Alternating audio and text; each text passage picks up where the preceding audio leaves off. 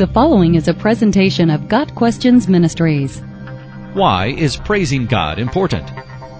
The book of Psalms is the praise book of the Bible, and it gives us hundreds of reasons why praise is important, as well as examples of how to give praise to God. In examining those reasons and examples, one thing becomes clear. It is good to praise the Lord and make music to your name, O Most High.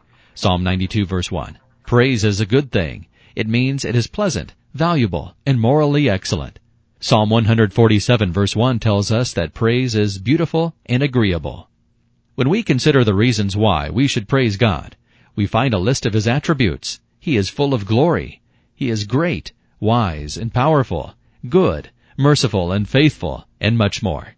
This list of attributes is complemented by a list of His wonderful works. He is the one who saves us, keeps His promises, pardons sin, and gives us our daily food.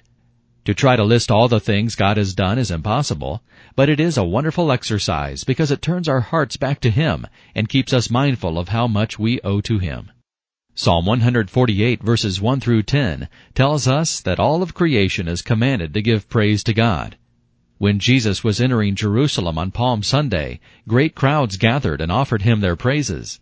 The Pharisees wanted Him to rebuke the people, but Jesus answered, I tell you that if these should hold their peace, the stones would immediately cry out. Luke 19 verse 40. Though there are many people who choose not to praise God right now, there is coming a day in which every knee will bow and every tongue will confess the praises of God. Philippians 2 verses 10 and 11. Some will joyfully give those praises because of the salvation they have received, while some will give those praises as conquered enemies headed for eternal punishment for their rejection of God.